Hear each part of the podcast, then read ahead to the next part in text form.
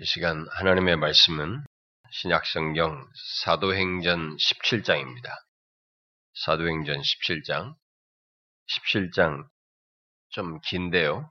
배경이니까 좀 알아야 될 것 같습니다. 제가 주는 성경은 217페이지인데요. 어, 신약성경 217페이지인데 사도행전 17장 16절부터 34절까지 좀 깁니다. 아, 일부만 읽어도 되지만 여러분들이 좀 한번 내용을 이때 같이 한번 읽어보십시오. 조금 어려운 내용이 나오는데요. 한번 그래도 읽어보시면 좋겠습니다. 제가 한 절, 여러분 한 절 가만히 읽으면서 좀 이해를 할 수 있으면 좋겠습니다.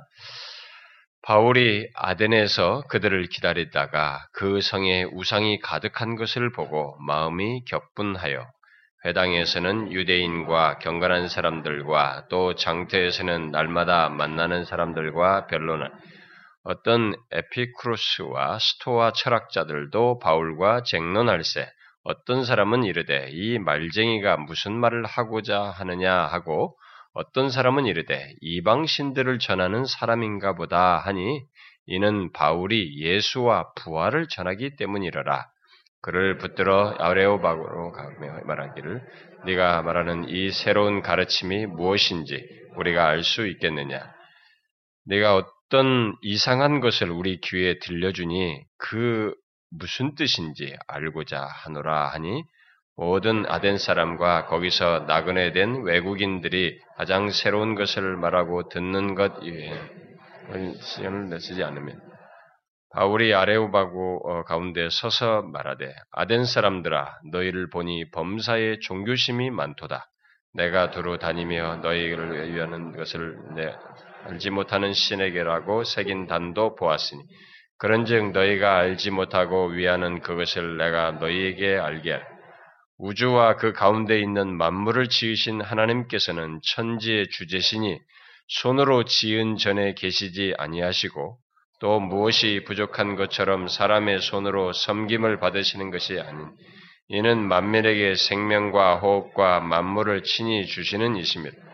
인류의 모든 족속을 한 혈통으로 만드사 온 땅에 살게 하시고 그들의 연대를 정하시며 거주의 경계를 한, 한정하셨으니 이는 사람으로 혹 하나님을 더불어 찾아 발견하게 하려 하심이로 그는 우리 각 사람에게서 멀리 계시지 아니하시도 우리가 그를 힘입어 살며 기동하며 존재하느니라.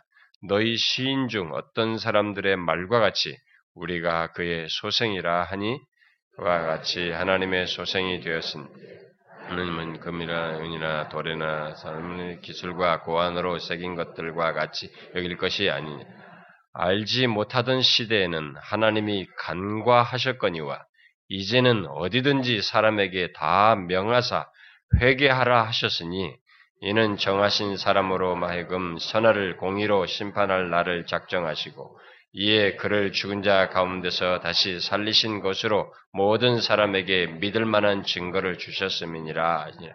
그들이 죽은 자의 부활을 듣고 어떤 사람은 조롱도 하고 어떤 사람은 이 일에 대하여 네 말이 다시 네 말을 다시 듣겠다 하니 이에 바울이 그들 가운데 다 같이 깁시다. 몇 사람이 그를 가까이 하여 믿으니 그 중에는 아레오바고 관리 디오누시오와 다말이라 하는 여자와 또 다른 사람들도 있었더라. 네. 우리들은 매년 어, 이 11월 첫째 주에 뒤에 현수막이 있는 것처럼 이렇게 회심 집회라는 이름 아래 회심을 위한 그런 말씀을 듣고 함께 하나님께 은혜를 구하는 그런 시간을 갖고 있습니다. 어떤 사람은 뭐 회심 집회라는 게 무엇이냐라고 할지 모르겠습니다. 우리들이 매년 이 시간에 회심 집회라는 것을 갖는 것은 교회를 다녔든 안 다녔든 특히 교회를 제법 오래 다녔다고 해도 성경이 말하는 회심이라는 것을 하기 전에는 참된 신자라고 말할 수가 없고 구원받았다고 말할 수 없기 때문에 바로 참된 회심, 진정한 구원을 얻도록 점검도 하고 바르게 인도하기 위함입니다. 성경은 누구든지 참된 신자가 되고 구원을 얻으려면 회심해야 한다는 것을 말을 하고 있습니다. 회심이란 자신이 죄악된 자신의 그 죄악된 상태에서 지금까지 내 멋대로 살면서 죄를 지었던 상태에서 돌이켜 예수 그리스도를 자신의 구원주로 믿는 것. 그래서 이렇게 회개하는 것과 예수 그리스도를 믿는 것을 함께 우리가 회심이다라고 말을 합니다. 그래서 어떤 사람이 첸트리라는 사람이 이런 얘기를 했어요. 누구든지 천국에 들어가려면 믿음이라는 어머니가 어머니도 있어야 하고 회개라는 아버지도 있어야 한다. 그래서 이 회개와 믿음이 함께 있어야 천국에 들어간다. 이렇게 말을 했어요. 여러분들은 이런 지금 성경에서 이렇게 말하는 이런 제가 지금 설명한 이런 회심, 이런 회심보다 그동안에 교회를 좀 다녀봤던 사람들은 이런 회심보다는 그냥 예수를 믿으면 행복해집니다. 예수를 믿으면 질병과 가정의 모든 문제와 어려움들이 해결되고 복을 받습니다. 아, 잘 됩니다. 이런 얘기를 더 많이 들었을지 모르겠어요. 그리고 실제로 그런 것을 얻고 싶어서 너무나 인생에 살면서 지치고 힘드니까 그런 걸 좀 해결받고 싶어서 교회를 가는 그런 사람들이 적지 않을지 모르겠어요. 실제로 우리들의 현실에 그렇습니다. 제가 지난 주 중에 우리 일간신문에 끼어 있는 한 광고지가 있었는데 그한 기도원, 우리 기독교의 한 기도원의 집회 광고 전단지가 거기에 아, 들어 있었습니다. 그 광고지에 이런 내용이 여러 내용 중에 큰 글자가 있었습니다. 이렇게 적혀 있었어요.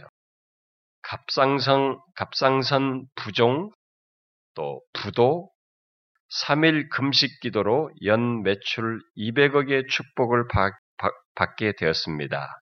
소아무개 이렇게 되어 있고 또 인생에서 실패하게 되자 아내의 전도로 교회 기도원 다니며 연 매출 200억의 축복을 받게 되었습니다.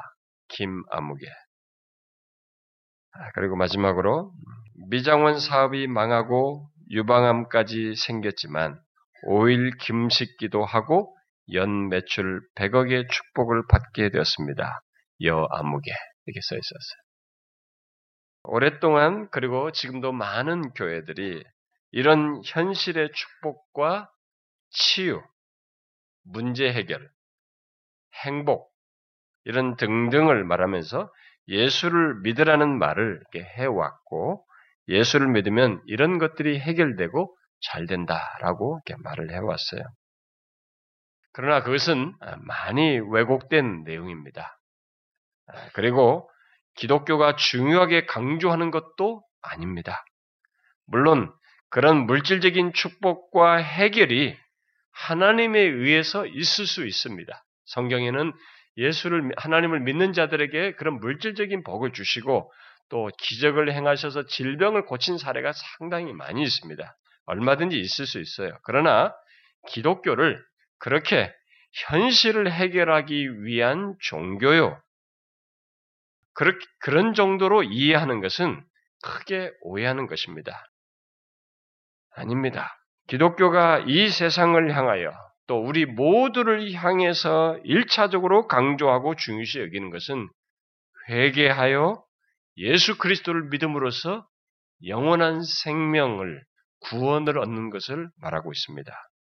그런데 안타깝게도 오늘날 교회들은 그런 회심이 있는 구원 대신에 축복과 몸의 질병을 낫고 마음의 문제를 해결하고 치유되는 것 등을 기독교의 주요 메시지로 상품처럼 팔고 있습니다. 그러나 그것은 성경이 말하는 기독교가 아니라 기독교의 옷을 입고 사람들을 현혹하는 것입니다. 성경은 그렇지 않아요. 누구든지 기독교의 참된 것을 알고 소유하려면 그 무엇보다도 자신의 죄가 해결되고 이 죄로부터 구원을 얻어야만 합니다. 기독교는 바로 이 중요한 문제, 이 세상에서 누구도 스스로 해결할 수 없는 이 중요한 문제를 해결하고 소유하는 문제를 얘기하고 있습니다. 바로 사람이 죄에서 구원을 받고 죄로 말미암아서 우리들이 모두 예외 없이 죽게 되는 이 사망과 그리고 그 죄의 싹스로서 영원히 받아야 할 영원한 형벌, 영원한 심판에서 구원을 얻도록 하는 문제를 중요한 문제로 얘기하고 있습니다. 이것으로부터 시작되지 않는 기독교는 기독교가 아닙니다. 혹이라도 이런 구, 어, 성경에서 말한 이런 구원은 대충 넘어간 채 그저 교회 생활 잘하고 이 땅에서 잘 되고 건강하고 많은 물질을 얻는 것을 말하는 것은 기독교가 말하는 신앙과 삶이 아닙니다. 오늘 우리가 읽은 이 말씀은 기독교가 무엇으로부터 어, 시작하는지, 오늘 읽은 그 말씀이 그걸 얘기해 줍니다. 기독교가 무엇으로부터 시작하는지, 또 무엇을 중요하게 여기는지를 잘 말해주고 있습니다. 여러분들이 오늘 교회를 처음 왔거나, 예, 교회를, 예수를, 뭐, 교회도, 성경도 한 번도 들어보지 않았던 사람들은, 또 교회를 좀 대충 좀 소극적으로 다녔던 사람들은 오늘 내용이 조금 어려울 수도 있습니다. 여러분들이 알다시피 에피크루스, 스토아, 우리 옛날에 학교 다닐 때 배웠던 철학 얘기가 나오고 있습니다. 그런 철학자들이 그 당시에 1세기에 있었던 그 사람들 끼고 이 얘기가 나오고 있습니다. 그래서 조금 내용이 어렵다라고 할지 모르겠습니다. 여러분들이 이번 이후에 어떤 일이 일어날지 이것으로 끝날지는 모르지만 한번 여러분들이 이 자리에 애써서 왔으니까 조금 어렵더라도 한번 주의를 집중해서 아, 한번 들어보십시오. 아직 여러분들 중에 회심을 하지 못한 사람이 있다면, 교회를 다녔는데도 그런 것이 또 없는 사람이 있다면, 이 말씀을 통해서 자신을 확인하고 구원 얻는 그런 하나의 계기가 될 수 있기를 바랍니다. 아, 오늘 우리가 16절부터 읽었는데요. 그 16절 이하의 말씀에서 이 바울은 1세기에 세계 정신 세계, 지금까지도 이 세계 정신 세계를 이끌었던 이끌고 있는 그 그리스 헬라죠. 그리스의 아테네 여기 아덴이라고 하는 것은 아테네입니다. 아테네에 가서 복음을 전했던 내용을 그, 리고 그때 있었던 일을 기록하고 있는 내용입니다. 그곳에 가보니 아테네 사람들이 다양한 우상들을 두고 섬기고 있는 것을 보았습니다. 지금도 우리들이 잘 알고 있는 그 에피크로스나 스토아 철학이 그들에게 지금 유행하면서 그들에게 가르쳐지고 있는 것을 보았습니다. 바울은 바로 그들에게 예수 그리스도가 어떤 분이신지 또 그의 삶과 사역 속에서 어떤 일이 있었는지를 전해주었습니다. 네, 그것을 오늘 읽는 본문은 예수와 부활을 전했다는 말로 표현을 하고 있습니다. 그러자 사람들이 지적인 호기심을 갖게 됐습니다. 그래가지고 그동안 자신들이 못 들어본 것이다. 그래서 이 새로운 가르침, 뭔가 이상한 것을 가르친다. 우리가 모르는 이상한 것, 이 새로운 가르침이 무엇인지 알고 싶다고 반응을 보였습니다. 바울은 그런 아테네 사람들에게 그리스의 탁월한 철학자들, 어쩌면 소크라테스 여러분 유명하지 않습니까? 이 소크라테스 같은 철학자들이 섰던 아레오바고에 선 것입니다. 거기에 서서 오늘 읽은 말씀을 전했습니다. 이것은 그가 전했던 말을 다 기록한 건 아니지만 그것의 핵심 내용을 요약적으로 여기에 기록해 놓은 것으로 보여집니다. 우리는 이 내용 속에서 세 가지 사실을 보게 됩니다. 아, 이 시간에 그 세 가지를 제가 그대로 어, 설명을 하고 싶은데요. 첫 번째는 구원받기 이전의 인간의 조건에 대해서 설명을 하고 있고, 두 번째는 구원을 받기 위해서 어떻게 해야 되는지 방법이 제시되고 있고, 세 번째는 그것의 결과가 여기에 언급되고 있습니다. 자, 그러면 제일 먼저 바울이 아테네 사람들을 향해서 한 이 말씀 속에서 구원받기 이전의 인간 조건으로 말한 것이 무엇인가를 설명하면요. 자, 구원받기 이전에 인간 조건으로 말하고 있는 내용이 무엇입니까? 여러분들 지금 읽으면서 대충은 좀 읽었을 텐데요. 여기 17장에서 구원받기 이전의 인간 조건을 가진 아테네 사람들에 대한 묘사가 바로 그것을 말해주고 있습니다. 제일 먼저 16절에서부터 우리가 봤죠. 그 성에 우상이 가득했습니다. 뭡니까? 많은 사람들이 가득, 많은 우상들을 섬기고 있었습니다. 이게 구원받기 이전의 인간의 모습이에요. 많은 우상을 섬기고 있었습니다. 또, 바울이 예수 그리스도와 부활에 대해서 전했을 때 사람들은 그것을 그저 어떤 이방신을 얘기하는가 보다 이렇게 이해했습니다. 그러니까 구원받기 이전의 사람들은 예수 얘기하면 아, 무슨 신을 얘기하는가 보다 그렇게 받아들여요. 그들은 이런 것들을 그저 새로운 가르침, 무엇인가 좀 우리가 좀 이상해 보이는 그런 것, 어떤 신의 얘기, 뭐 그 정도로 아, 받아들이면서 어떤 사람들이 이제 거기에 알고 싶어 하는 호기심을 아, 드러내기도 합니다. 그리고 뒤에 이제 23절 같은 데 보면은 이들이 알지 못하는 신에게라는 이 재단을 쌓고 신을 두긴 두는데 이 신이 누군지는 몰라요. 알지 못하는 신이라고 이름을 짓고 그 신을 섬기고 있는 것을 보게 됩니다. 자, 그리고 당시 유행하던 에피크로스나 스토아 철학, 곧 이 세상의 철학과 사상에 관심을 갖고 그것으로 삶의 도움을 받고 있습니다. 알지 못하는 신도 섬기고 이런 세상에 유행하는 이런 사상들과 이런 것들의 영향을 받으면서 살아가는 것 이것이에요. 그러나 가장 중요한 것은 이들이 구원받기 이전의 조건으로서 가장 중요한 것은 이런 모든 것 속에서 29절 말씀대로 하나님을 금이나 은이나 돌에다가 사람의 기술과 고안을 이렇게 멋지게 만들고 이게 그걸 뭔가를 만들어요. 금이나 돌로 만들어 이것을 하나님이라고 말을 하는 것이에요. 이렇게 하면서 하나님을 우상처럼 섬기는 일을 하고 있었습니다. 자, 결국 이들의 결정적인 게 뭐예요? 이렇게 하나님에 대해서 무지하고 그 하나님을 믿지를 않고 있었던 것입니다. 물론 그들은 인간이 그 범하는 죄 중에 가장 중대한 그 죄, 이 죄가 사실은 이 하나님을 무지한 가운데 하나님을 이렇게 믿지 않는 그것인데 바로 이 죄로부터 시작해서 다양한 죄들, 해를 수 없이 많은 죄들을 마음과 행실로 지으면서 살아가고 있는 모습이 이들의 구원받기 이전의 조건입니다. 그런데 여러분 아십니까? 바로 이런 모습이 구원받기 이전의 모든 인간이 다 가지고 있는 조건이에요. 이제 여러분들이 한번 생각해 보세요. 달리 말하면 이것이 바로 회심하지 이전의 사람들의 조건인 것입니다. 여러분들이 지금 가지고 있는 조건이 어떻습니까? 여러분들 지금 어떤 조건과 상태에 있습니까? 본문의 이 아테네 사람들과 별로 다를 바 없는 조건을 가지고 있습니까? 아니면 그 조건에서 돌이켜서 회심하여 구원을 얻은 조건을 가지고 있습니까? 어떤 조건에 있습니까? 여러분 중에 회심하지 않은 사람은 아테네 사람들과 똑같은 모습을 지금 그대로 여러분들도 가지고 있을 것입니다.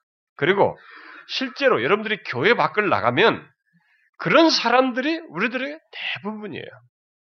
바로 금이나 은이나 돌로 만든 우상, 이런 우상들을 그리고 또 마음을 지배하는 그런 우상들, 돈을 우상으로 섬기던, 뭘 섬기던, 성공을 우상으로 섬기던, 뭐 성취를 우상으로 섬기던, 아니면 자기 자신이 신이 되어서 계속 자기를 우상으로 두고 섬기든지, 모든 사람들은 많은 우상들을 두고 섬깁니다. 사람들이 그걸 우상인 줄 모르고 살고 있을 뿐이지 모든 사람들은 다 많은 우상들을 섬기고 있어요. 심지어 아테네 사람들이 알지 못하는 신을 두고 섬겼듯이 구체적으로, 구체적으로 이게 신이 누구인지는 관심이 없어요. 그냥 이 신이든 저 신이든.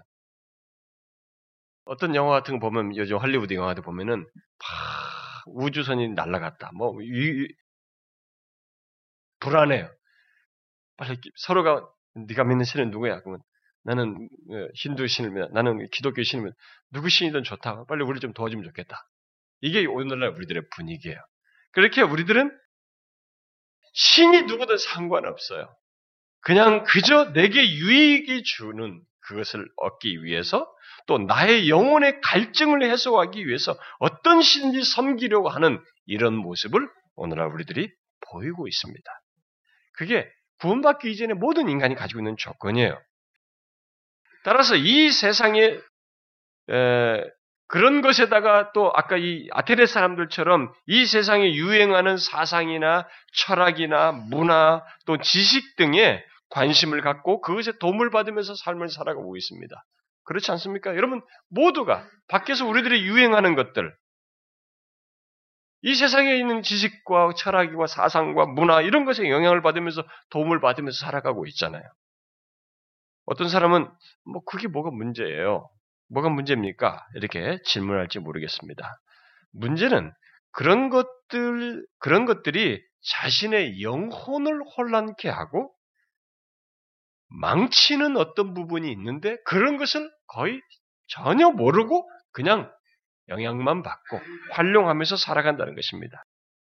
특히 그런 것들을 통해서 하나님을 싫어하게 되고 하나님을 기피하게 되고 심지어 하나님을 왜곡하고 있음에도 불구하고 그리고 그런 것들로 인해서 결국은 하나님을 거부하는데도 그런 해악이 있음에도 불구하고 모르고 산다는 것입니다. 그저 영향만 받으면서 그런 사상들의 영향을 받으면서 산다는 것입니다.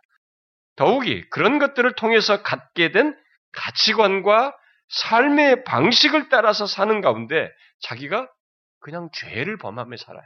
자기 가치관과 삶의 방식이 자기를 위하는 것으로 다 중심을 평생 가지고 있어가지고 죄를 범한데도 이게 죄인지를 모르고 살아버려요.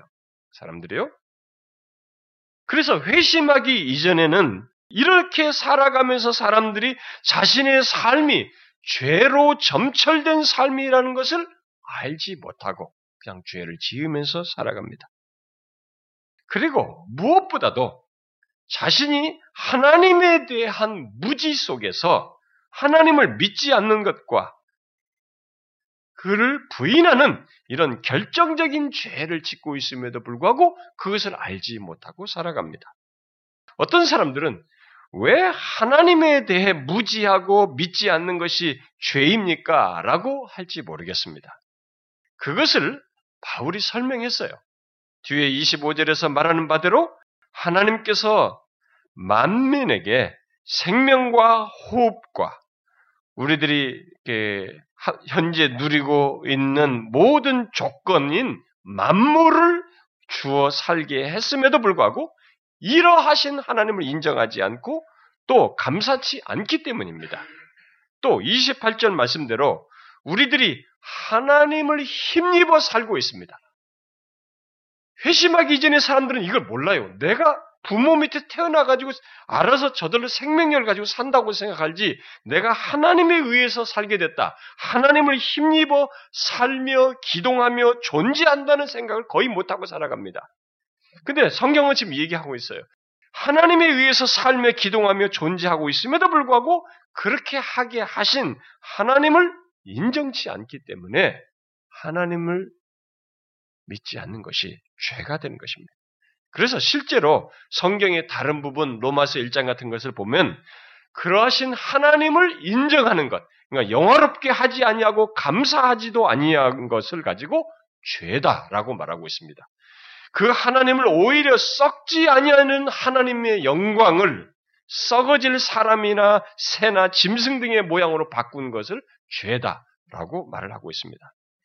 오늘 본문 말씀도 인간은 스, 오늘 본문에서 여러분들이 읽은 바대로요. 인간은 스스로 생명을 창출하지 않습니다. 여러분, 여러분들 중에 누가 스스로 생명을 창출해냈습니까?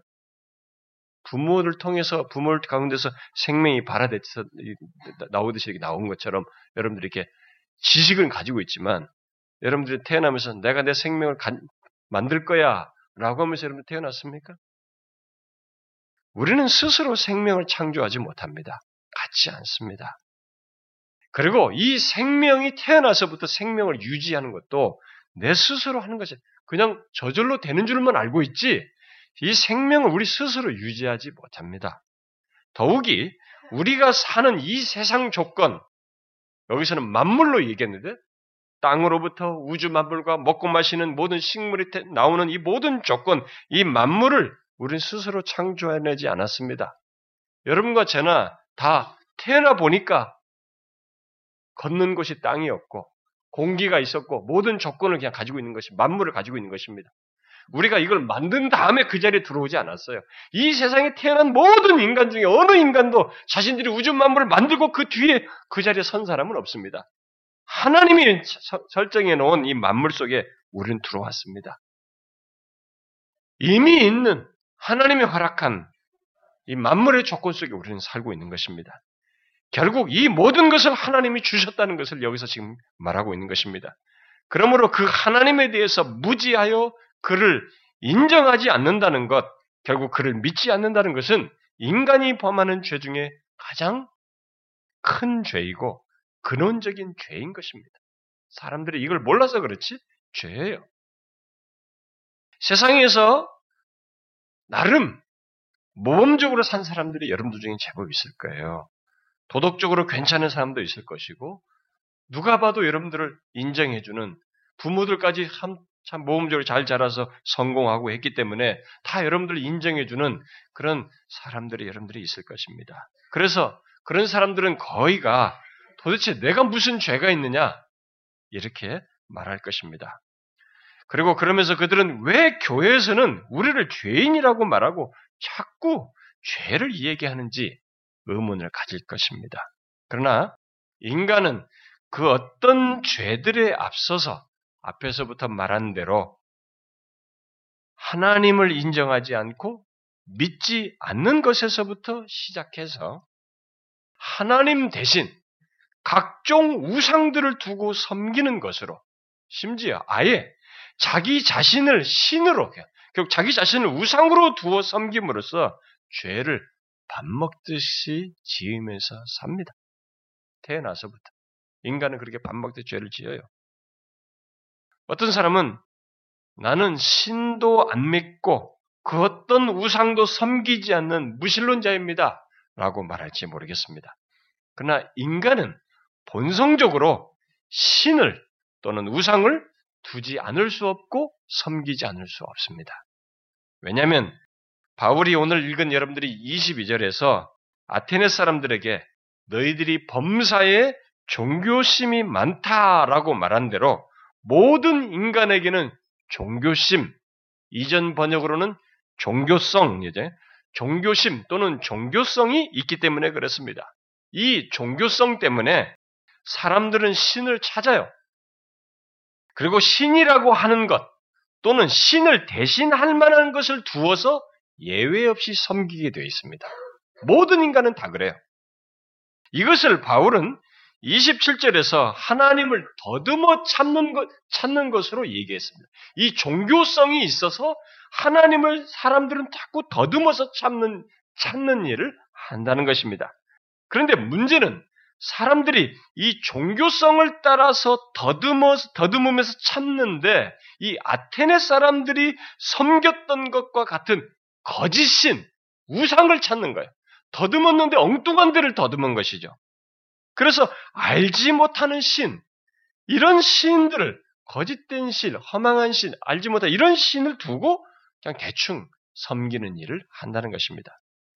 그것은 모두 종교성을 따라서 하나님을 찾는 과정 속에서 번지수를 잘못 찾아서 된 것입니다.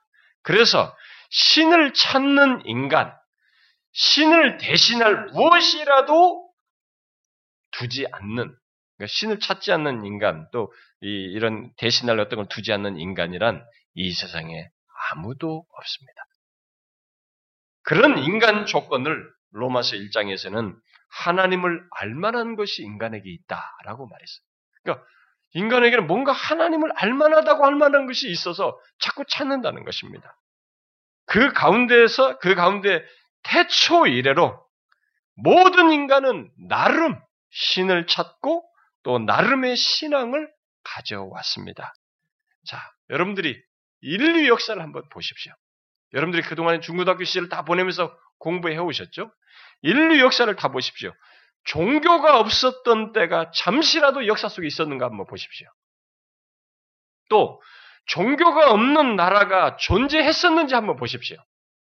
인류가 창조된 인류가 처음부터 있은 이래로 지금까지 그런 때가 한 번이라도 그런 나라가 하나라도 있었는가 한번 보시라고 연구해 보세요. 지금부터라도 여러분 집에 가셔서 연구해 보세요. 모든 자료들을 한번 조사해 보십시오. 없습니다. 한때 종교를 말살하려고 하는 시도들이 있었죠. 역사 속에서. 그럼에도 불구하고 종교는 말살되지 않았어요. 이상하죠?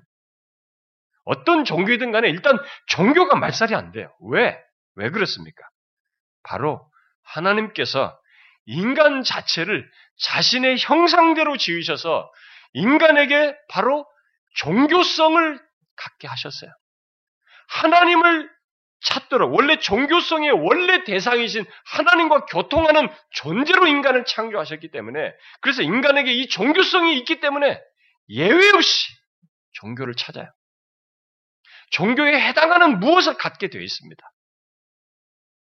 따라서 누가 나는 무신론자, 무신론자다 라고 이렇게 말을 해도 그 또한 종교성이 있어서 이렇게 자신을 그런 자신을 두, 어, 섬기려고 하고 신으로 두어서 신봉을 하거나 그렇게 종교와 신앙에 대해서 나름 반발의 열심을 내태는 거예요. 어, 리차드 도킨스 같은 사람이 이 진화론자인데 무신론자 연합을 만들었어요. 세계.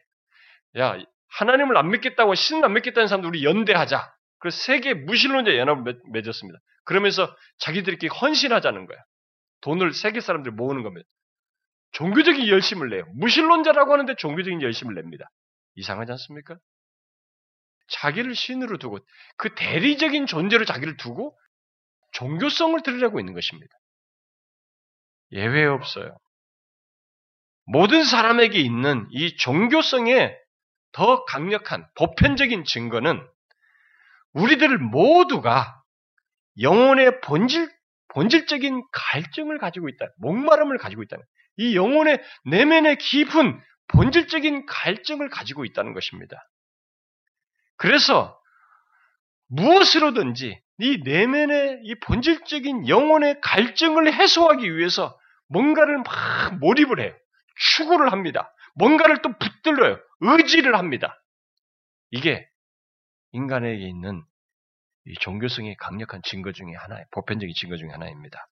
그래서 어떤 사람은 어떤 종교라도 잡아서 이 내면의 영혼의 갈증을 해결하려고 하고 뭐 돌덩이든 나무든 금으로 만들었던 그 우상을 두어서라도 그걸 해결하려고 하고 또 돈을 막 벌려고 하면서 돈이라는 우상을 두어서 하든지 아니면 자기 자신이 의지하는 어떤 사람을 두고 사람을 의지하고 그것으로 만족하든지 또는 이념과 사상을 쫓든지 어떤 사람은 일과 성공과 성취에 몰입을 해요.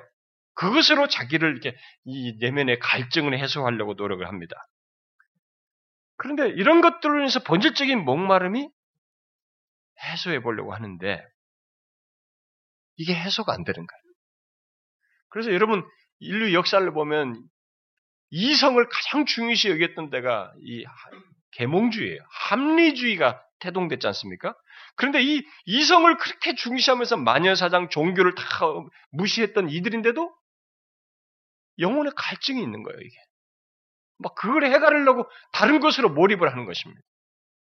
오늘날 같이 이 과학이 발달한 철학, 첨단 시대인데도 이 종교성이 영혼의 갈증이 해결이 안 되는 거예요. 이것은 없애지를 못하는 것입니다. 그러니까 아무리 무엇을 잘하고 성공을 하고 이루어도 또 많은 여행을 하고 좋은 것을 많이 보아도 또 취미생활 골프에 미치든 뭔가 취미에 미쳐도 심지어 도박과 마약을 해도 심지어 우주선 밖으로 우주 우주인들이 우주선 밖에 나가서도 그래요.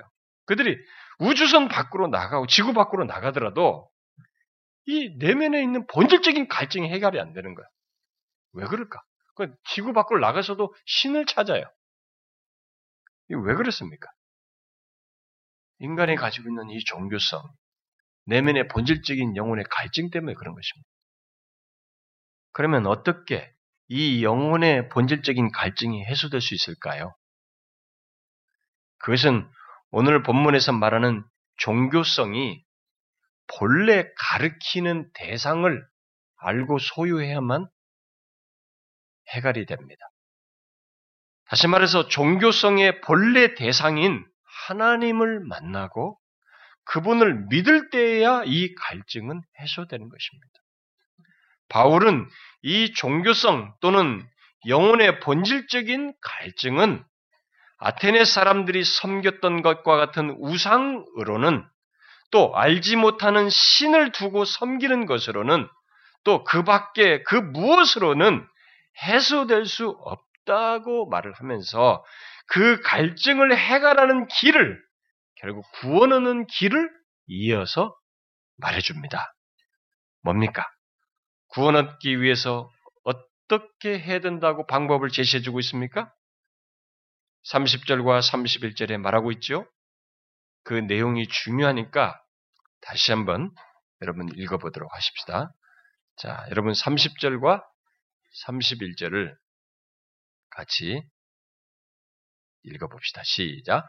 알지 못하던 시대에는 하나님이 간과하셨거니와 이제는 어디든지 사람에게 다 명하사 회개하라 하셨으니 이는 정하신 사람으로 하여금 천하를 공의로 심판할 날을 작정하시고 이에 그를 죽은 자 가운데서 다시 살리신 것으로 모든 사람에게 믿을 만한 증거를 주셨음이니라. 자, 여기서 구원받기 이전에 이런 인간 조건이 거기서 구원을 얻는 것, 영혼의 본질적인 갈증을 해결하는 것, 그 종교성의 본래 대상이신 하나님을 만나는 그 방법을 얘기해 주고 있습니다. 뭐예요? 알지 못하는 시대에는 하나님이 간과하셨거니와 이제는 이라는 말을 하면서 지금 현재 조건을 과거와 비교하면서 대답을 해주고 있습니다. 여기 이제는 이라고 하면서 달라진 것을 얘기하는데요. 그러면서 방법을 얘기하는데 자 이제는 뭐가 달라졌다는 것입니까? 하나님의 아들 예수 그리스도께서 이 땅에 오시기 이전까지는 하나님을 더듬어 참는 것을 간과하셨다. 그러니까 놔두셨다는 겁니다. 하나님을 더듬어 참는 것을 그리스도가 예수 그리스도가 이 땅에 오시기 전까지는 놔두셨다는 거죠. 달리 말하면 예수 그리스도가 오시기 전까지는 온 세상을 향해서 온 인류를 향하여 회개하도록 촉구하시는 일을 연기하셨다는 것입니다. 그러나 이제 예수 그리스도가 오셨어요. 역사 속에. 하나님의 아들이 육신을 입고 이 땅에 오셨다면 예수 그리스도가 오시고 나서는 어디든지 모든 세상을 향하여 사람들에게 회개하라고 명하심으로써 이 회개 여부를 따라서 공의로 심판을 받게 하시겠다라고 말씀하시고 있습니다. 그러므로 예수 그리스도가 오신 이후를 사는 우리들에게 있어서 구원 얻는 길은 결국 무엇입니까? 회개하라라는 것입니다. 회개하는 것입니다. 이것이 그러니까 이제는 이 회개를 하면 그냥 뭐 좋고 회개를 안 하면 뭐 적당히 그럭저럭 괜찮고 이런 얘기가 아니에요. 이제는 회개하라 라고 했을 때 이 회개가 결국 무엇 뭐와 연관되고 있습니까? 뒤에 31절이 말하는 바대로 하나님께서 공의로 심판하실 한 날을 정하시고 하실 것이기 때문에 한 인간의 영원한 운명과 관련되어 있습니다. 이 회개는 나의 영원한 운명과 관련되어 있어요.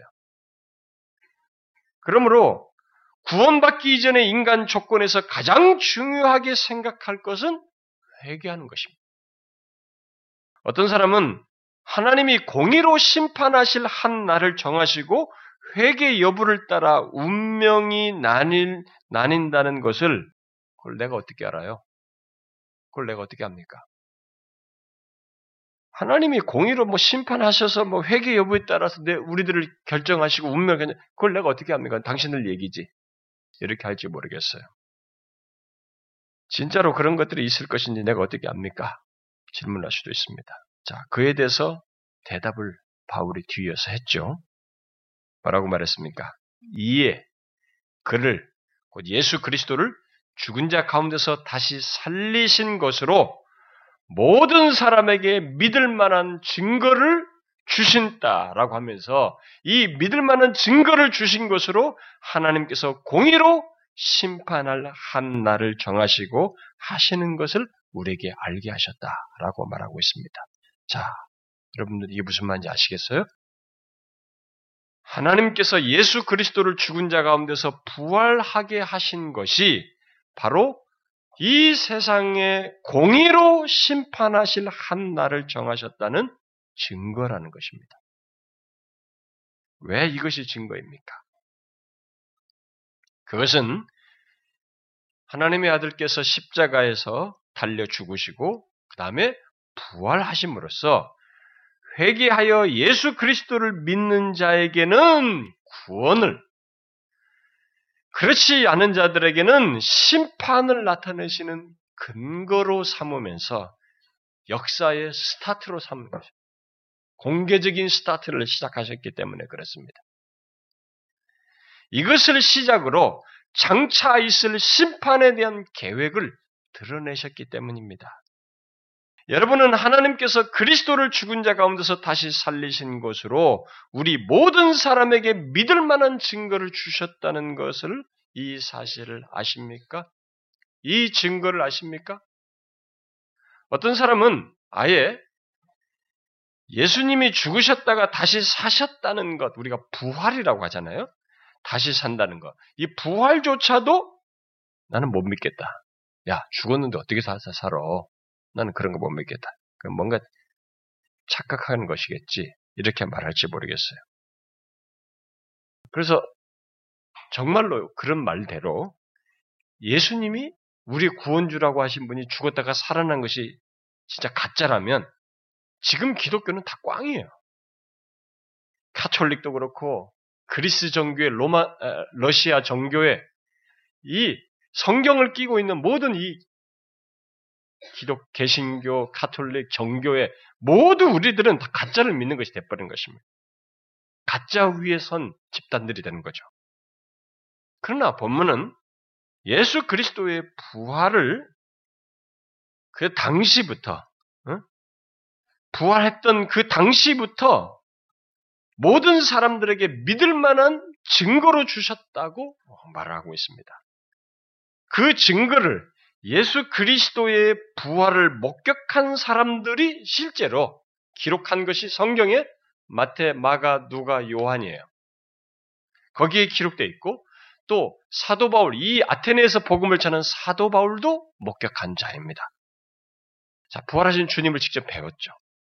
자, 그래 여러분들이 아니 성경에 기록돼서 여기에 마태, 마가, 누가, 요한이 다 기록된데 그 당신들이 다 조작한 거 아니냐 이렇게 말할지 모르겠어요. 자, 얘기해 볼게요.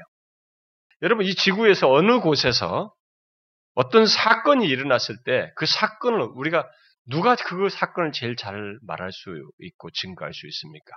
그것은 그 현장에서 목격한 사람들이에요. 폭탄 테러가 어디서 보스턴 마라톤에서 벌어졌다. 폭탄 테러가 일어났다. 그 현장에 있었던 사람의 증거가 제 가장 그 거기 특별히 기자가 있으면 더 기자가 그걸 기록까지 남겼으면 더 이제 후대까지도 중요한 장구가 되겠죠. 전쟁이 발발했다. 그 전쟁이 현장에 있는 사람의 증거가 가장 정확한 것입니다. 나머지 지역의 사람들은 그들의 기록과 증언을 한 것을 따라서 우리가 아 거기에 폭탄 테러가 있었구나. 몇 사람이 사망하고 몇 사람 부상했구나. 어, 범인은 누구였구나. 우리는 그것을 그렇게 알게 됩니다. 물론 거짓말을 할 수도 있어요. 어떤 사람은 거짓말을 할 수도 있고 과대 표장해가지고 조금의 사실에다가 많은 것들을 덧붙여가지고 이렇게 거짓으로 말할 수도 있습니다. 그러나 그것은 어떤 한 개인을 할 수 있을지 몰라도 또 다른 현장의 증언들을 들어보면 그 포장된 것과 거짓된 것은 들통나게 되어 있습니다. 예수 그리스도의 부활은 한 사람의 증언이 아니에요. 증언이 아닙니다.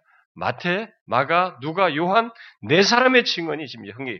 그럼 여기다 수백 명 다 기록하면 책이 이렇게 두꺼워야 됩니다. 성경은 그래요. 예수 그리스도는 얘기를 다 기록한다면 다 쓸 수가 없다. 이렇게 얘기하고 있는데 네 사람의 증거가 여기에 일치되어 있습니다. 좀 말이 달라야 되잖아요. 일치되고 있어요. 그리고 사도 바울을 위시해서 다른 제자들 그리고 고린도전서 15장에 보면 500여 형제들도 예수 부활하신 예수 그리스도를 보았어요. 그걸 기록하고 있습니다. 내가 거기 없어서 안 믿겠다고 하면 어쩔 수 없는 거예요. 오늘은 이기적 진실이라는 그런 말이 나와 있습니다. 그러니까 사실인데도 내가 믿고 싶지 않아서 안 믿는 것이 이 시대 포스트 모더닝 시대의 현상이라는 거예요. 좋아요. 내가 안 믿겠다는 뭐 어쩔 수 없어요. 그 사람에게는. 근데 중요한 것은 사실이에요. 역사적인 사실입니다. 하나님께서 역사 속에서 예수 그리스도께서 죽으셨다가 부활하신 이 역사적인 사실을 통해서 모든 사람들에게 믿을 만한 증거를 남기셨다는 거예요. 일단 주셨다는 것입니다. 그리고 그 증거를 통해서 회개하지 않는 자는 공의로 심판하신다는 것을 나타내 보이셨습니다. 그 계획을 스타트 하셨어요. 이제 남은 것은 뭐예요, 그러면? 그 증거를 따라 회개하느냐, 회개하지 않느냐. 이것이 남았습니다. 교회 좀 다닌 사람들은, 아, 저는 그런 거 잘합니다. 뭐, 그, 그, 회개에 대한 다 합니다. 아, 그래서 교회 제가 잘 다니고 있지 않습니까? 교회 열심히 나오고 있잖아요. 이렇게 말할지 모르겠습니다. 그게 아닙니다. 교회 다니느냐가 아닙니다. 회개했느냐는 것이에요. 여기 회개는 구원받지 못한 조건에서의 삶, 곧 생명과 호흡과 삶의 모든 것 만물을 주신 하나님을 믿지 않은 죄와 하나님을 힘입어 살고 기동하며 존재하고 있음에도 불구하고 그 하나님을 인정하지 않고 감사하지 않은 죄, 오히려 하나님 대신에 온갖 우상을 섬기면서 내 영혼의 갈증을 스스로 해결하기 위해서 온갖 것들을 의지하며 하나님 없이 살았던 죄들을 시인하면서 용서를 구하는 그리고 그런 죄로부터 돌이켜서 그 죄를 버리게는 이것이 있어야 한다는 것입니다. 이런 회개가 있었느냐가 중요한 거예요. 교회를 나왔느냐가 중요한 게 아니에요. 그리고 더 나아가서 나를 죄와 사망에서 구원하여 주시고 내 영혼의 본질적인 목마름을 해결해 주실 예수 그리스도를 구원주로 믿었느냐? 이것이 중요한 것입니다. 이런 회개와 믿음을 함께 갖는 것이 회심이요 구원인 것입니다. 그런데 많은 사람들이 이런 것 없이 교회를 다니고 심지어 구원을 받았다고 생각을 해요. 특히 회개라는 것을 하지 않고 그저 예수님께서 나를 죄에서 구원하신 걸 저는 믿습니다. 라고 입술로 고백하는 것으로 자신은 구원받았다고 생각하는 사람들이 적지 않습니다. 그러니까 입술로 예수 그리스도를 믿겠습니다라고 고백한 것으로 자신이 예수를 믿는 자라고 생각을 자꾸 하는 것이에요. 그런데 이런 사람들은 회개가 없는데 입술의 고백으로 자기가 구원을 받았다고 생각하고 신자로서 생각하며 사는 사람들의 특징은 구원받기 이전의 인간 조건에서 회개한 것이 없기 때문에 다시 말해서 과거에 이런저런 우상을 섬기며 여전히 자기가 생명과 호흡과 현재의 삶의 조건의 주인인 것처럼 내가 주인인 것처럼 사는 것이 특징으로 나타나요. 그 사람은 교회를 나오는데 여전히 자기가 주인이에요. 생명과 호흡을 주시는 하나님의 주인이 아니라 자기가 주인이에요. 자기가 신이 되어서 주인이 되어서 행하는 것입니다. 이것이 회개가 없는 사람의 특징이에요. 예수 믿는 외형은 교회를 다니면서 외형은 가지고 있지만 그런 모습 이전의 모습 자신이 주인 되어 사는 모습이 여전히 있는 것입니다. 교회 나와서 예배도 드리고 기도도 하고 막 구역 모임에도 다니고 여러 가지 봉사도 하고 그런데 이전에 회개한 적이 없어서 자기가 주인이 되어서 모든 걸 이렇게 행동을 해요. 여러분은 그렇게 회심하지 않고도 그 실제로는 구원받지 않고도 교회 생활을 잘할 수 있다는 것을 아십니까? 오늘날 우리 이 기독교 교회 안에는 그런 사람들이 제법 있습니다. 얼마든지 그럴 수 있어요. 하나님도 예배나 봉사와 모든 모임도 나를 위한 것으로 생각하면서 할 수 있어요. 그러니까 하나님도 나의 필요 때문에 하는 거지. 내가 지금 힘들거든. 뭔가 좀 나의 영혼에 뭔가 있어. 이거 해결받고 싶은 거예요. 마음의 위로를 얻고 싶은 겁니다. 결국 나를 위해서 모든 것을 하니까 얼마든지 할 수 있어요. 그리고 보람도 있고 남아서 가난한 사람도 도와주고 여러 사람들과 얘기하니까 좋고 여러 가지 이유로 괜찮을 수 있어요. 그런 사람들은 그 대신 하나님이 기뻐하시는 것이나 거룩함이나 그리고 하나님이 싫어하시는 죄에 대해서 이 죄를 거부하는 이런 것에는 별로 관심을 두지 않아요. 이런 사람들을 두고 교회 들이 지난날의 교회들이 뭐라고 이런 사람들을 불렀냐면 육적 그리스도인이라고 이름을 붙여줬어요. 그러면서 그런 설명을 하기 시작했습니다. 이들이 육적 그리스도인이란 말은 예수 그리스도를 믿으나 믿지만 내가 주인이 되어서 사는 사람들을 육적 그리스도인이다 이렇게 불러준 겁니다. 마치 그림을 그리면 내 마음에 이렇게 의자가 하나 있어요. 보자가 있어. 근데 이 마음에 예수는 영접했어요. 믿는다고. 예수님이 여기 계셔. 근데 이 의자에는 주, 그 마음의 중간, 중심에 있는 의자에는 내가 앉아 있는 게, 내가 앉아, 예수님이 앉아 있는 게 아니라 내가 앉아 있는 거야. 이런 그림을 그리면서 예수는 영접했지만 내가 주인인 것을 육적 그리스도이다. 이렇게 말을 했어요. 그러나 그것은 성경에 없는 개념입니다. 성경에는 그런 말도 없어요, 사실은. 고린도전서 3장에서 영적으로 어린아이와 같은 상태에 있는 사람들을 두고 육신에 속한 자다라는 말을 썼지만 그리스도인을 영적 그리스도인, 육적 그리스도인으로 나누어서 그렇게 말하는 곳은 성경에 없습니다. 만일 어떤 사람이 여전히 내가 나의 주인이 되어서 살고 있다면 그 사람은 아직 회개를 하지 않은 사람이에요. 회개를 했다는 것은 주인이 바뀌었다는 것이거든요. 그러니까 아직 그리스도인이라고도 할 수 없는 사람인 것입니다. 오늘 읽은 말씀대로 누구든지 구원을 얻으려면 우상을 숭배하고 하나님을 인정하지 않던 삶, 자신이 주인이 되어 살았던 삶을 돌이켜야 돼요. 회개하는 것입니다. 물론 그리스도인이 되었음에도 불구하고 고린도 교회의 어린 신자들처럼 육신적인 행동을 할 수 있습니다. 그러나 그렇다고 그리스도인이 되었음에도 여전히 내가 주인이 되어서 예수 그리스도를 자신의, 자신의 구세주요 주인으로 인정치 않고 순종하지 않는다면 그는 어린 신자조차도 안 된 것입니다. 아직.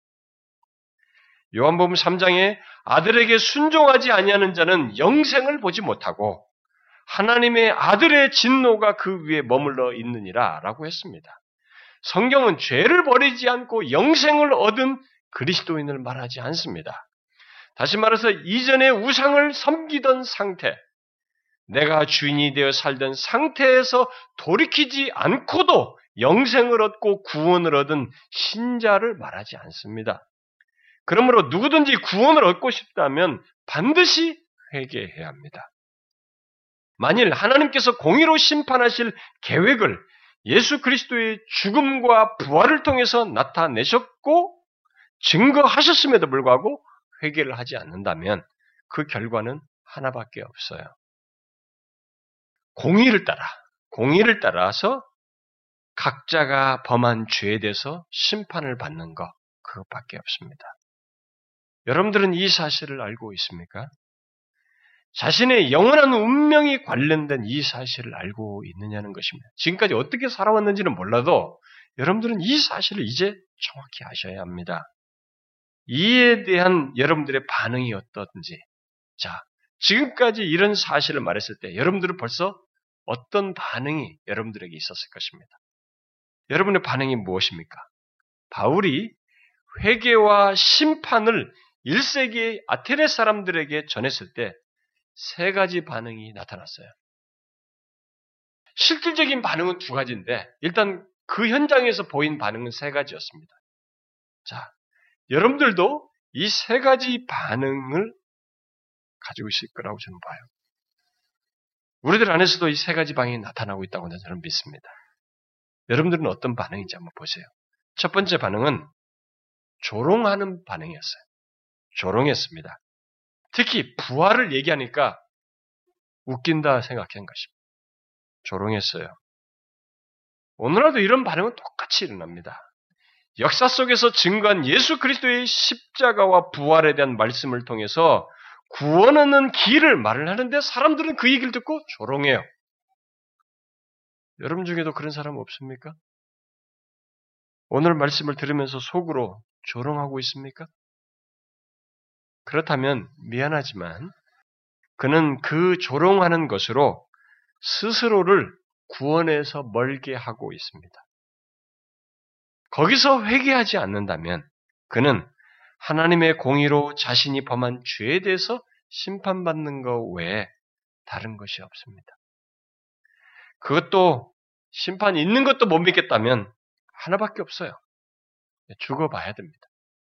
호흡이 끊어져 보면 우리가 이 세상을 떠나서 그 다음에 확인하는 것밖에 없습니다. 그것도 못 믿겠다고요? 성경은 증거합니다. 죽음을 이기신 그분의 증거가 있고 성경은 그에 대해서 많은 증거를 하고 있습니다. 그러니까 어쨌든 안 믿겠다면 죽어서 확인하는 것밖에 없습니다. 그러나 그때는 늦어요. 끝입니다. 그런데 여기에 두 번째 반응이 나타나고 있습니다. 어떤 반응이에요? 나중에 다시 듣겠다고 하는 반응이었어요. 어떤 사람들은 구원에 대한 말씀을 듣고 결단을 미루었습니다. 그들은 바울이 알지 못하는 신에 대해서 말하면서 하나님에 대해서 말하고 또 그들이 가지고 있는 철학이나 사상과 다른 어떤 이야기를 할 때까지는 가만히 있었어요. 그때까지는 철학 얘기하고 뭐 얘기하고 이런 얘기 할 때까지는 가만히 조용히 잘 듣고 있었습니다. 우리식으로 말하면 우리들이 궁금해하고 호기심이 있는 그런 얘기들을 말해줄 때까지는 또 우리들이 그, 그동안 가졌던 생각이나 사상과 연관된 문화 얘기며 영화 본 얘기 뭐 그런 거 가지고 뭐 접촉적인 이런 얘기를 했을 때는 괜찮아요. 가만히 잘 듣고 있어.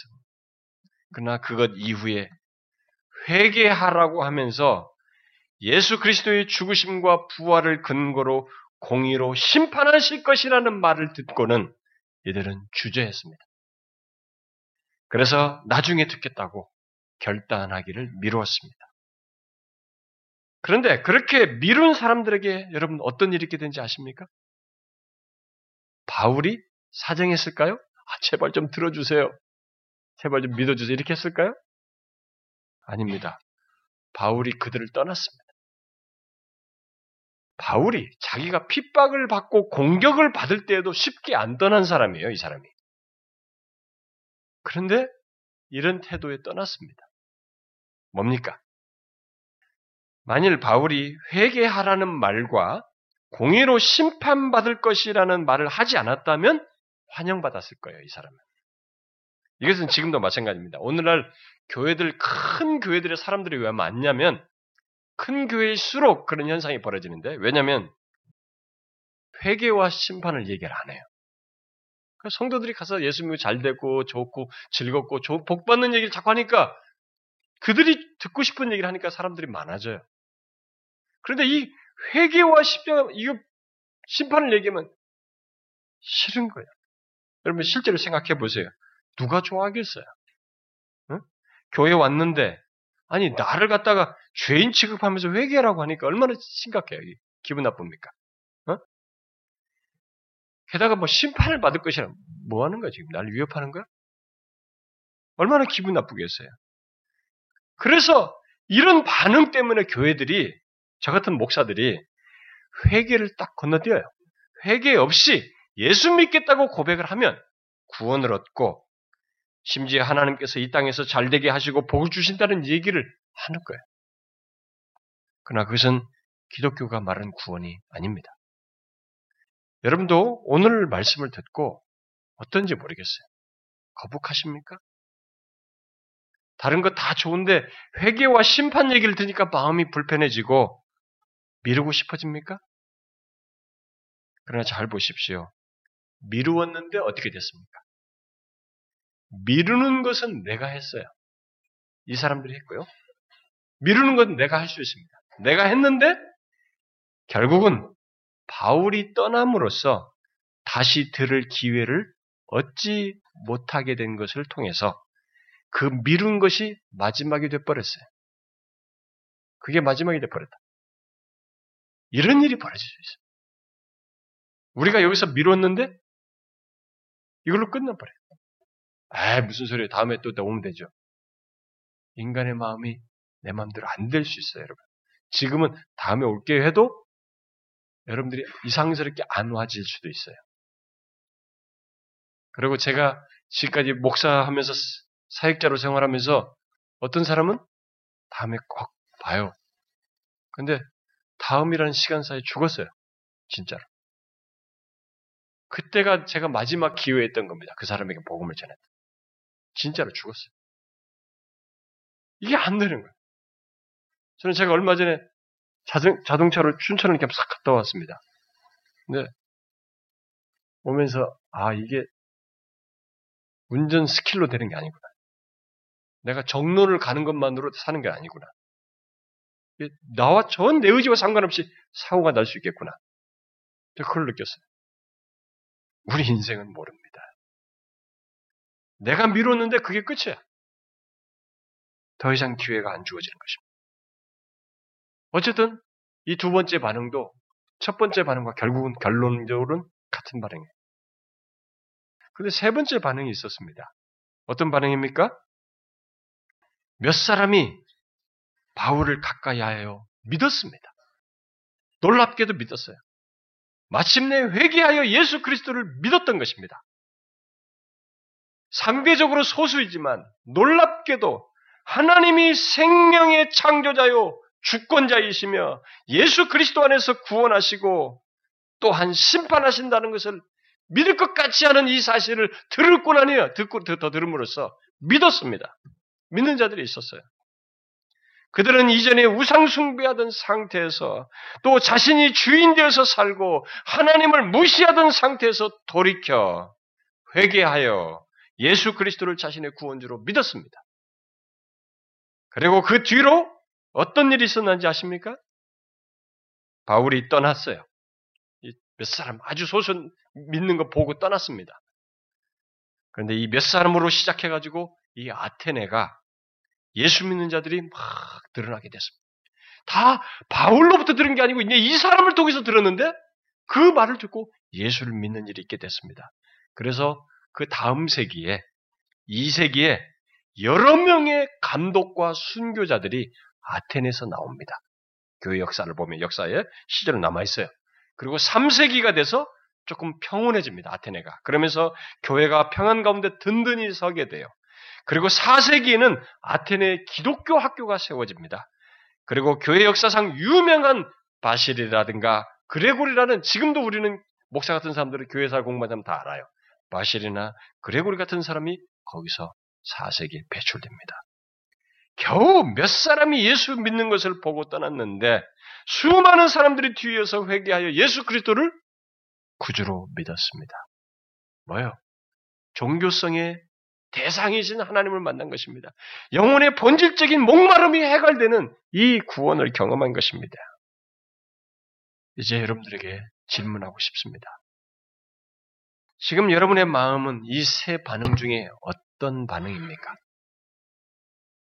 이 세 반응 중에 구원하는 길은 하나밖에 없어요.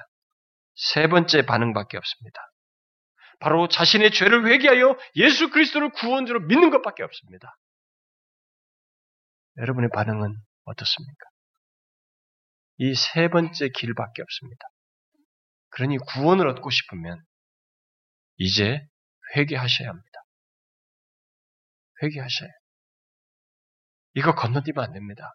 그냥 교회 와서 여기 분위기 젖으면 안 됩니다. 여러분들이 복 받는 것만 생각하면 안 됩니다. 진짜 복을 얻으려면 진짜 회개해야 됩니다. 이전에 죄악된 삶을 여러분들 돌이켜야 됩니다. 여러분들이 얼마나 하나님을 무시하며 살았는지 이제는 인정하셔야 됩니다. 생각을 안 했을 뿐입니다. 인정하셔야 돼요. 하나님을 무시하면 여러분이 신이 돼서 여러분이 주인이 돼서 살아왔지 않습니까? 밥 먹듯이 죄를 짓지 않았습니까? 마음속에 더러운 생각 품으며 살지 않았습니까? 남들을 미워하며 살지 않았습니까? 자기만 생각하며 살아왔잖아요. 이게 하나님 앞에 죄입니다. 이 죄로 인한 심판, 공의로 심판을 그리스도의 부활을 근거로 해서 하신다는 것입니다. 죽으면 진짜 그 심판으로 우리는 빨려 들어갑니다. 성경이 증언이에요. 영원한 멸망으로 가는 것입니다. 영원한 심판은 영원한 형벌로 가는 것입니다. 성경은 영혼이 죽으면 우리가 육체를 벗어나는 것으로 끝나는 것이 아니라 죽으면 영혼은 영원히 존재하는 두 운명만 남아 있다고 성경 기록해요. 하나는 영원한 고통 형벌 속에서의 영원한 삶이고 죄의 싹쓸 죄의 대가를 지불하는 것이고 또 다른 하나는 하나님 안에서는 참 복을 얻는 영생을 말하고 있습니다. 죄와 악이 없는 조건에서의 하나님 안에서의 삶을 얘기합니다. 이것은 많은 얘기를 생각하면 그저 좋은 데 가는 게 아닙니다. 죽어서 좋은 데 가면 좋겠다. 좋은 데 가신 부모님이 날 위해서 기도되고 이번에 야구에서 히트를 쳤다. 우리는 뭐다 이렇게 상상을 합니다. 근거도 없는 상상을 우리끼리 만들어내고 있습니다. 성경은 정확하게 얘기하고 있습니다. 그 부분에 대해서. 두루뭉실하지 않아요. 영원한 운명이 나뉩니다. 어떻게 하시겠어요? 회개하시겠습니까? 저는 인기 없는 얘기를 하고 있는 겁니다. 진짜로. 여러분들이 불편할지 모르지만 저는 진심을 얘기하는 겁니다. 여러분 부모가 자식에게 야, 괜찮아 괜찮아 하는 게 좋겠어요? 자식을 진짜 사랑하면 여러분 자식이 진심을 말해야 되잖아요. 너 이렇게 하면 안 된다. 나는 이게 네가 바르다고 본다. 진심을 말해야 되잖아요. 진심이에요. 성경이 말하는 진심입니다. 구원을 얻고 싶으면 반드시 회개하셔야 됩니다. 죄인인 걸 시인하셔야 돼요. 구원을 하게 해달라고 하셔야 됩니다. 예수 그리스도만 나를 구원하신 분이라고 여러분들이 구하고 믿으셔야 합니다. 이 시간에 그것을 여러분들이 확고히 하십시오. 마음으로부터 이 세 번째 반응으로 여러분들이 향하시고 미루지 마시고 지금 현재 그러기를 소원하면서 하나님 앞에 구하십시오. 이 스타트는 여러분들에게 그 스타트가 있으면 그건 벌써 생명의 시작이에요. 구원의 시작일 것입니다. 이 자리에 오신 여러분 모두에게 이런 참된 구원이 베풀어 주시고 임하시기를 간절히 바라고요. 우리 교회 이 자리에 온 여러분들이 모두가 그런 참 구원을 가진 참된 신자가 되기를 주님의 이름으로 축원합니다. 기도합시다. 하나님 아버지, 이 세상의 모든 생명과 만물을 창조하시고 우리로 하여금 살며 기동하며 존재케 하신 하나님, 이 하나님을 인정치 않고 감사치 않고 또 내가 주인이 되어 살았던 지난날의 삶을 회개하며 구원을 바라는 영혼들에게 주님 이 시간 임하여 주시옵소서. 그래서 정령 회개하여 죄에서 돌이켜 예수 그리스도만이 나를 구원하시고 이 부활의 생명을 주시는 것을 확고히 믿음으로써 더 이상 영혼의 이 목마름 속에서 엉뚱한 것을 더듬는지 않고 이 종교 이 종교성의 본래 대상이신 하나님을 만남으로써 참 생명을 누리는 복을 허락하여 주옵소서. 이 자리에 온 사람 중에 한 사람도 제외됨 없이 그 복을 주옵소서. 이들 중에 머뭇거리는 자 없게 하여 주십시오. 미루는 자 없게 해 주십시오. 초롱하면서 멈추는 자 없게 하여 주십시오. 반드시 세 번째 반응 회개하여 구원 얻는 그 역사가 있게 하여 주옵소서. 모두에게 그런 은혜와 복을 주시기를 간절히 구하옵고 예수 그리스도의 이름으로 기도하옵나이다. 아멘.